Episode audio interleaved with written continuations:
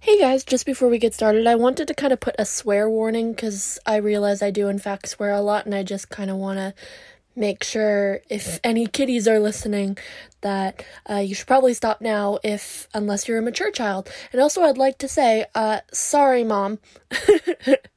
Let's get started with the episode. Hey guys welcome back to the Long May She Reign podcast. I'm aiden. I'm your host for this podcast. So bonjour mon amis uh, thank you guys so much for joining me for uh, part two of Marie Therese now, uh, before we get into it, just going to tell you a little bit about my week. Also, um, I guess this is technically the second part of the anniversary episode because my two year anniversary of this podcast was on the 14th. I completely forgot. I've been so busy with my exams at school. Like, I genuinely forgot. I even forgot about Titanic month, guys. Every April, I watch Titanic on the anniversary of the sinking. And I just forgot.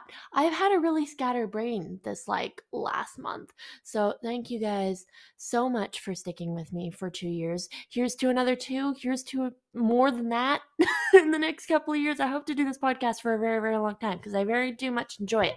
Even if I, you know, do forget anniversaries sometimes. And also, you guys have had a really great response to part one of this. Like, it's been like getting listened to a lot. So, thank you guys so much for that. I mean, what a great anniversary present. You guys spoil me too much. Um, okay, what did I what did I do this week? Oh, we had an Easter egg hunt at my uh, dormitory uh, yesterday, and I was like determined to win because they had uh, like fifty dollar gift cards. I was like, "Ooh, money! I like money," so I participated, and oh, I did such a good job. I got second place and I got a $50 gift card and I don't know what I'm going to spend it on, but we'll see. also, I like just watched the uh, Selena biopic movie from like 1994 with like Jennifer Lopez. I know I'm oh, I'm so young. I wasn't alive when either this movie took place or when Selena died, ironically. Um it was a very good movie. I didn't know anything about Selena prior to watching it, so it was a big surprise for me. I didn't know she was murdered. That's very sad. Now, I'm 20 years old and she died at 23. I can't imagine only having three years of my life left. That'd be weird. Anyway, great movie. Maybe I'll do an episode on Selena one day. I gotta add her to the list now because I like really didn't know anything about her. Okay, enough about me. Thank you guys so much for two years of this podcast. Thank you so much for the 25K download. Yeah, I think we're at 25K now. We're well over 25K now. Anyway, thank you, thank you, thank you. Love you guys.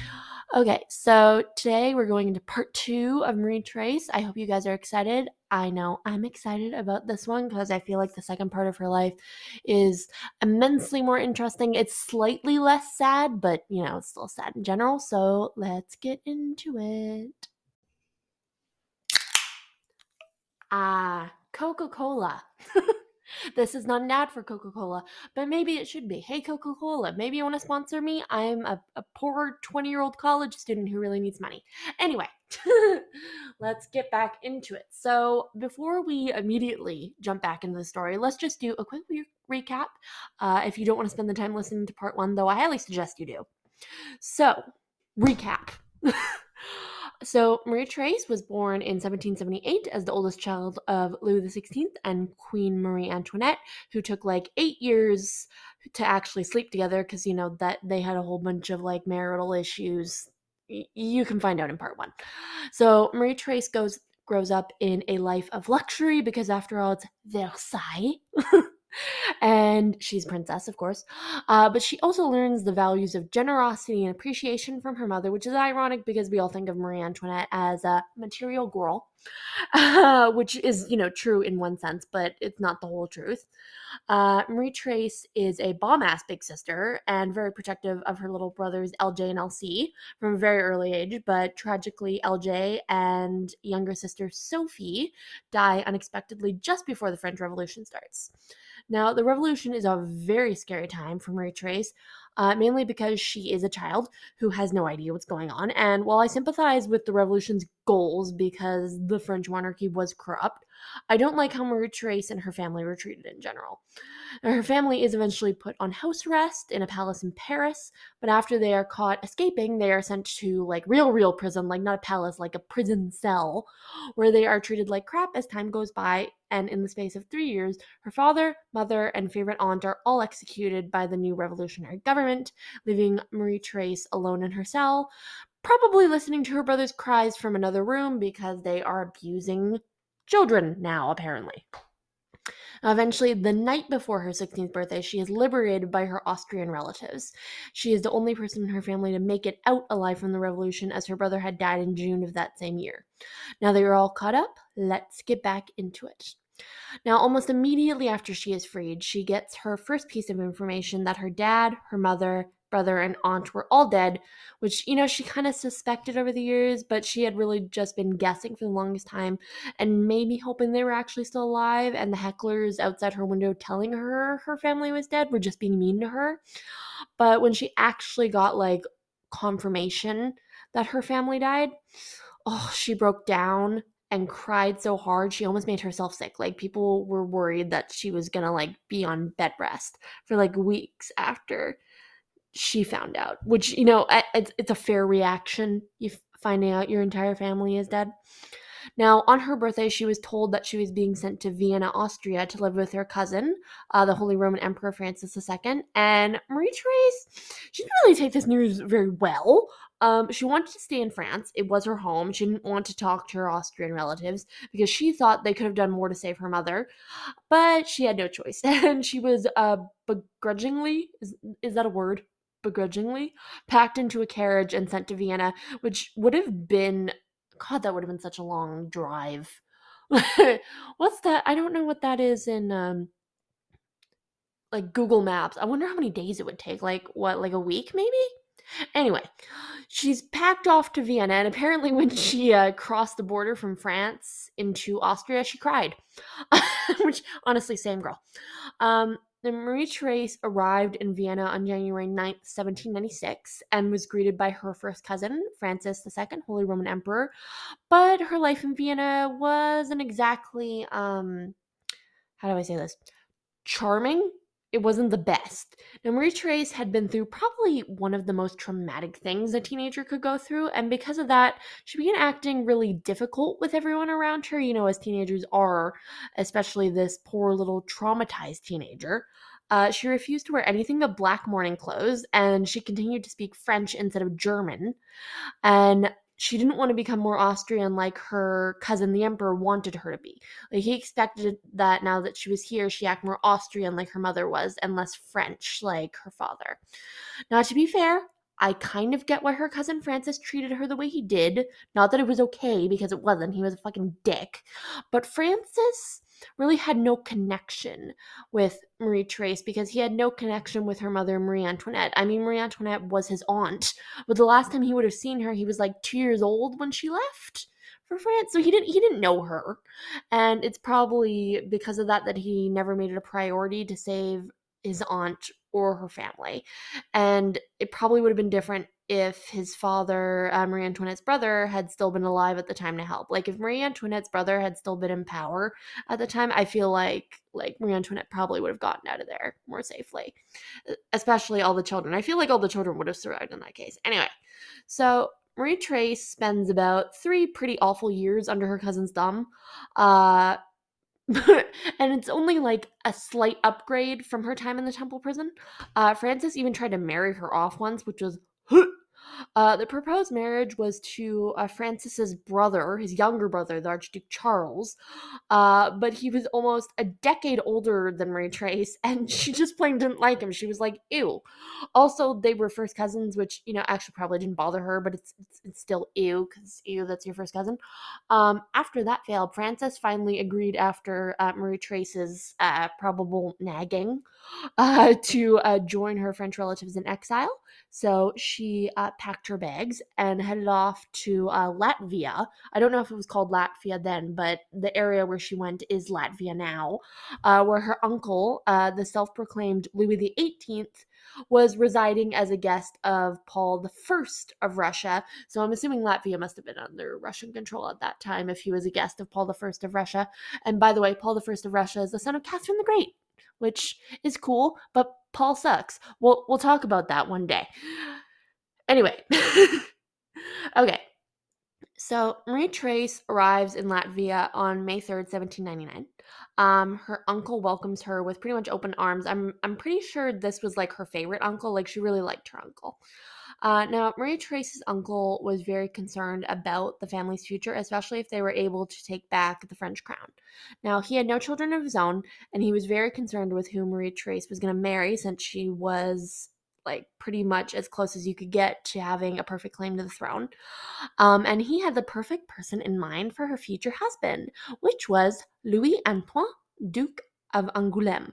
Now, I have to let you guys know right off the bat that they were also first cousins, but on her father's side instead of her mother's side, uh, since uh, their dads were brothers. Uh, Louis had an other other brother, little one.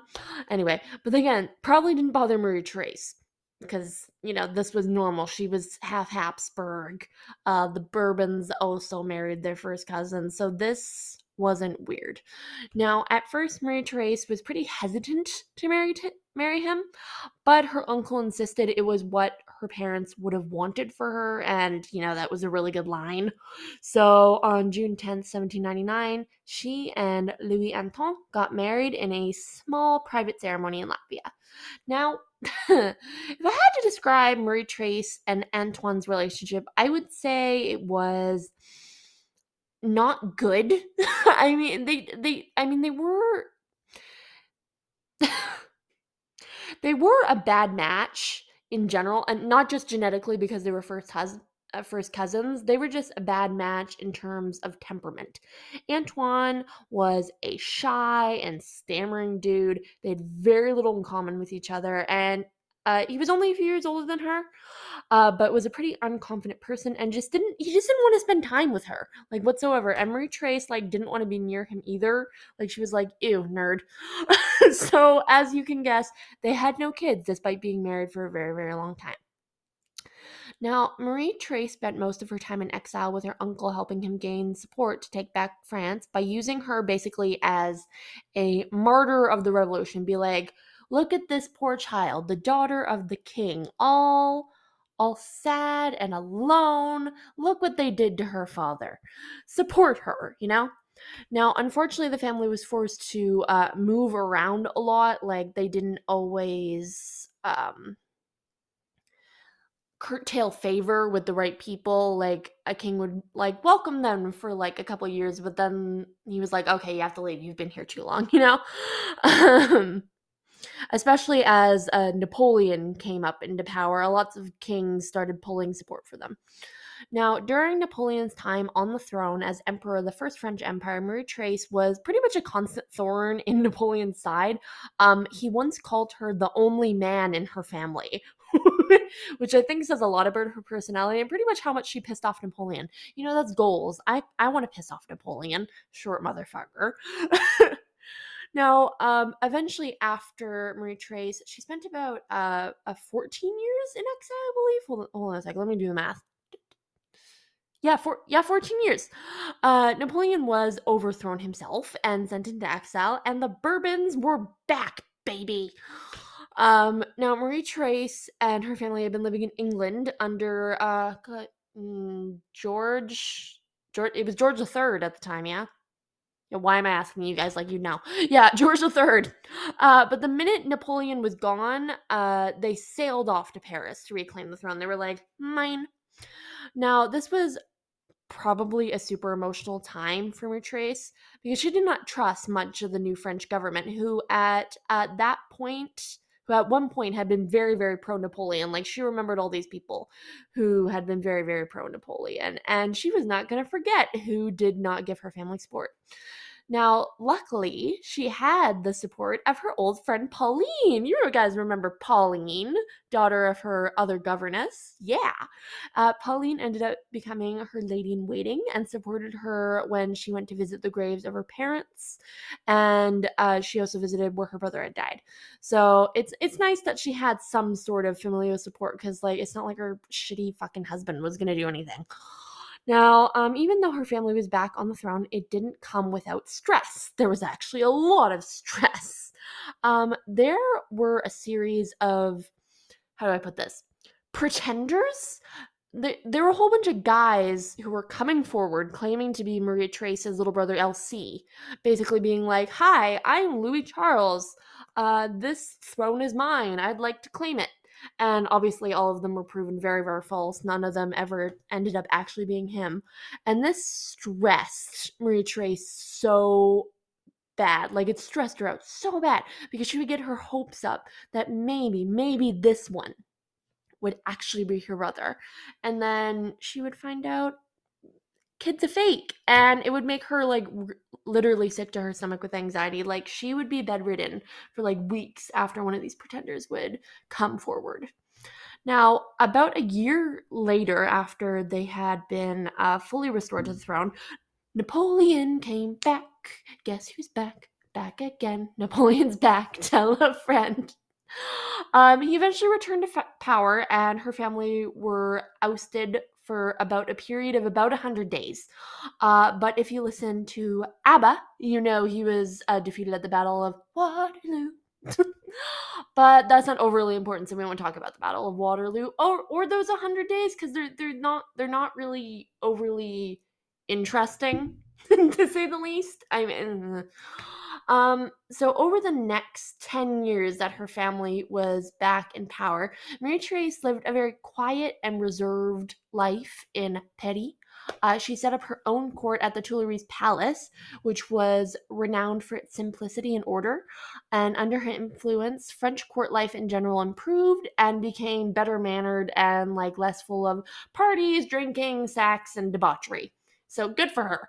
Um, Marie Therese and her husband supported their uncle and the monarchy until he died in 1824, and her father in law became Charles X of France, and she and her husband were now the Dauphin and the Dauphin. Uh, at ages 51 and 46, which, whew, that's old. Um, however, it wasn't all sunshine and rainbows because anti monarchist feelings were on the rise again as uh, Charles X took the throne because well, hmm, Louis XVIII hadn't been the best king in the world. And by best king in the world, I mean he was like really, really bad. Like he did not learn shit from the revolution. And Charles X wasn't exactly shaping up to be the best king ever either because he continued to like not learn fucking shit from his brother, either of his brothers. Um, and Charles X reigned for about uh, four four years, yeah, until in 1830 the July Revolution broke out.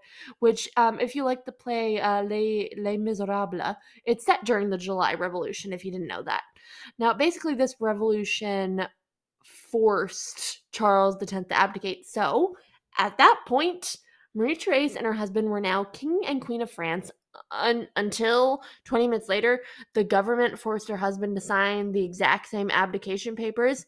So she was queen of France for exactly 20 minutes, like on the dot.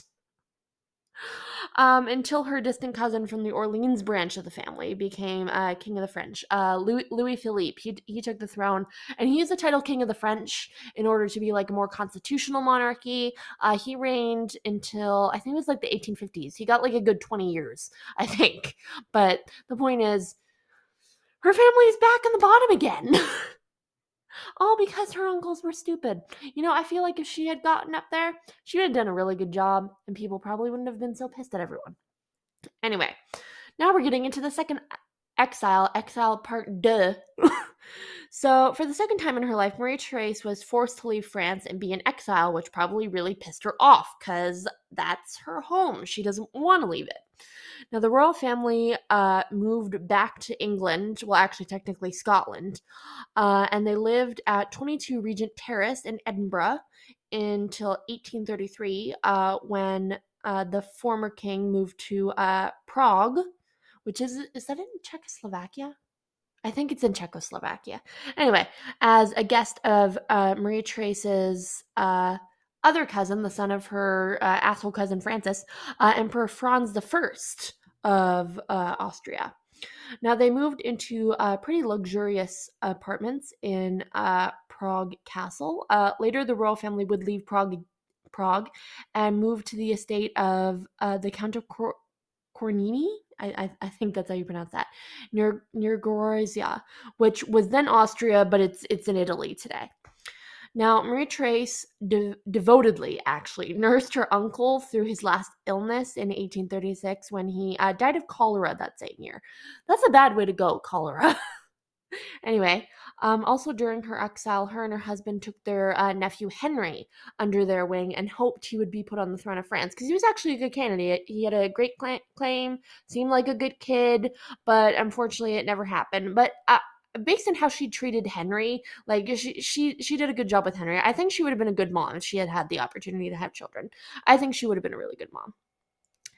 Now, um, her husband died in 1844 and was buried next to his father Charles X. Uh, Marie Therese then moved to uh, Schloss. Oh God, I'm gonna I'm gonna fuck this pronunciation up bear with me, Schloss Frosendorf, a uh, castle just outside of Vienna, where she spent her days taking walks, reading, sewing, and just, you know, fucking praying. Now, uh, her nephew, Lil Henry, who now styled himself as the Comte de Chambord, and his sister joined her there and kept her company during her stay, which is really nice of him. Um, in 1880, uh, sorry, not 1884, 1848, uh, her Orleans cousin uh, Louis Philippe's reign ended in a revolution, as I mentioned before. I thought it was 1850. Apparently, it was 1848. Uh, close enough, you know. And uh, for the second time, France became a republic.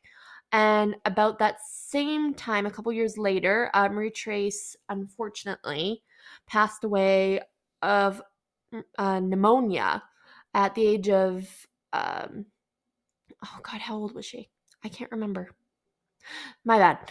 Anyway, she died of pneumonia on the 19th of October, 1851, uh, actually three days after the 58th anniversary of the execution of her mother, which is so sad. She was buried next to her uncle slash father in law, Charles X, and her husband, Louis Antoine, though I don't know how they would have felt about that.